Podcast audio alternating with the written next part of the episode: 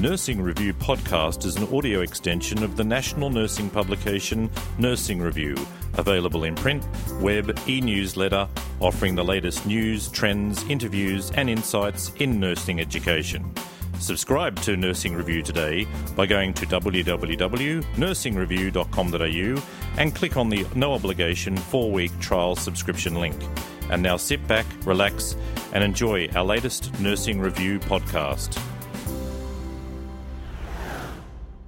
I'm Nursing Review editor Amy Larter, and I'm joined today by registered nurse, founder, and editor of the Defining Nursing blog, Laurie Bickhoff. Welcome, Laurie.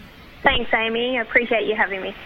Laurie is currently completing a transition to cardiology nursing program after last year completing a transition to practice program within a Hunter New England local health district. She first appeared in the pages of Nursing Review back in 2012 when she was one of five nursing students accepted into the Australian College of Nursing's Emerging Nurse Leader program. So, Laurie, what first prompted um, you to want to be an early career leader in the profession? It really started when I was in university, and my fellow students would often be complaining about situations, but I never saw many, if any, put up their hands to try and fix that problem.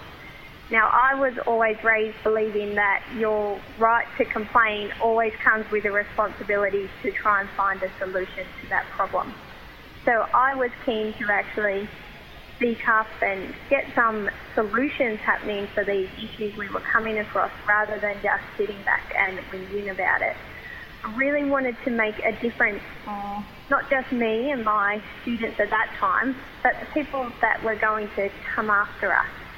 So that really inspired me to start putting up my hand and taking on some leadership roles. But even then, really probably didn't see myself as a leader. I just saw myself as someone who was willing to stand up and, and make a make a little difference. And so I had to challenge my definition of leadership. And I had a few good mentors who really made me see that leadership isn't about big, grand, over the top gestures. It's about people who will make small actions every day and be willing to be that person who goes out on a limb just to make a bit of a difference. Okay, and now you've represented ACN at a national level, presented at the ICN Congress last year, and will present the view of early career nurses at an ASQHC roundtable discussion on national safety and quality healthcare standards in November. Why is being involved in shaping the future of the nursing profession so important to you? Well, I plan on being a nurse for hopefully 30, 40, 50 years to come. And so I want to have a say in what that profession is going to look like. If I'm going to be there working in it and caring for people um, within our healthcare system, I want to have some say in what that looks like. I don't want to be having to just work within a system that I'm not happy with or that I can see could be improved and not be able to make a difference for me the policies and procedures and guidelines and legislations that are all being decided right now are going to affect my daily work life for the next few decades. So it's important to me that I can actually speak up as a frontline nurse and say, hold on, have you thought about this aspect or actually be consulted on things that will directly affect me as well as my patients and my colleagues. And what unique qualities do you believe early career nurse leaders can bring to the table? Nurses who are coming out of university now are actually older than previously, so an average age new graduate nurse would probably be around that 24, 25 year mark. So they often have experience outside of nursing that they bring to the table as well. They offer fresh ideas and an innovative way at looking at problems. It's just that looking at things from a different perspective angle, which I think early career nurses can bring. So rather than someone who has looked at the same problem for the last 10 years and not been able to find a solution, well, sometimes a fresh pair of eyes can make the difference there.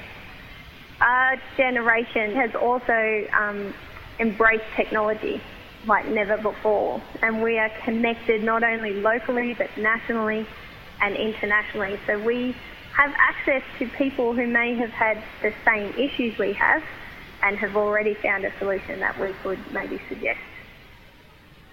Okay, and so for nurses just starting out in their career, what's your advice for reaching leadership positions early on? I think first and foremost, you just really need to find your own voice and don't be afraid to make it heard. But in saying that, tact and diplomacy uh, cannot be really overestimated in their value. I had a great mentor in my final year of university, Peter Sinclair, and he really taught me how to convey my message, but to change the tone and the language of my message depending on who the audience was. So it's really important to be aware of who you're speaking to and how you're speaking to them, but to keep that authentic message the same no matter who you are talking to.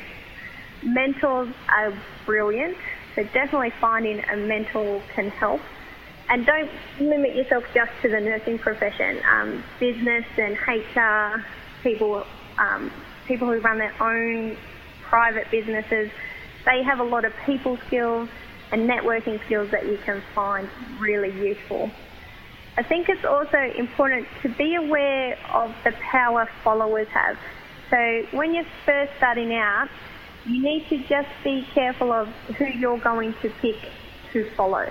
Um, Derek Sivers has a TED talk out and he says, the first follower transforms the lone nut into a leader. So that's the power that you have when you choose who you're going to follow. Um, try and find feedback. People don't really like to hear negative feedback, but in order to grow and improve, you just can't keep getting told that you're awesome, even if you are. There's always things that you can improve on. And just really do some values clarification exercises. So know what your core values are and how that's going to affect positions you apply for. Um, I really think it's a good idea not to accept every offer that comes your way. You need to make sure the offers that come your way actually align with your values because they show your integrity. And it's better sometimes to turn down opportunities that you're not going to be able to do well because of time or work constraints because you want to give 100% to opportunities that come your way. So it really is about quality rather than quantity. So you've started your own blog now, Defining Nursing, and um, I've read that this was a platform to explore all aspects of nursing, what you've described as the wonderful as well as the not so great. How has this journey helped you define what nursing is to you? Uh, it really just made me see that nursing is more than just a list of tasks yet as a profession, when we get asked, oh, what do you do as a nurse? That's often our fallback response is just reciting, oh, well, we give medications, we do observations. We don't actually go into the broader dynamic that is nursing in terms of educating, healing, caring, and so much more. And I think it's important because if we as a profession struggle to define what nursing is, then how can we expect the public to understand? So the blog really helped me connect with other nurses um, and some of those feelings that I was struggling with as a new nurse, I saw that even experienced nurses were having the same issues and that made me realise I wasn't alone and this was probably a normal part of nursing. How has the creation and development of the blog assisted in developing your leadership skills?